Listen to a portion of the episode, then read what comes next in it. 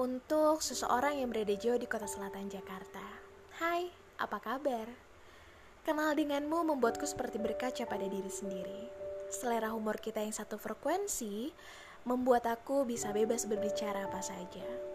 Dan yang paling penting, melihat senyummu ketika mendapat teks WhatsApp lelucon dariku.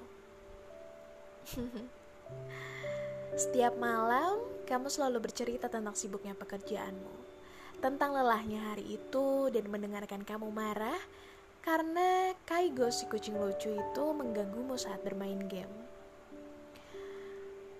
Hidup itu seperti roda berputar.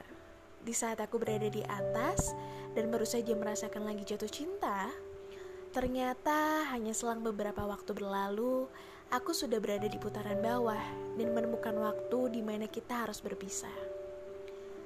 Tapi aku tahu setiap perkenalan pasti ada perpisahan. Berkenalan denganmu adalah satu alasan aku ingin memperjuangkanmu. Tapi ternyata semesta tidak mendukungku untuk kuat bertahan dan berusaha untuk memilikimu. Walaupun aku belum sempat memilikimu, setidaknya aku pernah ada di bagian cerita hidupmu. Walau hanya beberapa baris cerita kita, tapi jika aku harus mengulang kehidupan lagi, aku akan tetap menjadi bagian di hidupmu walau hanya dengan waktu singkat.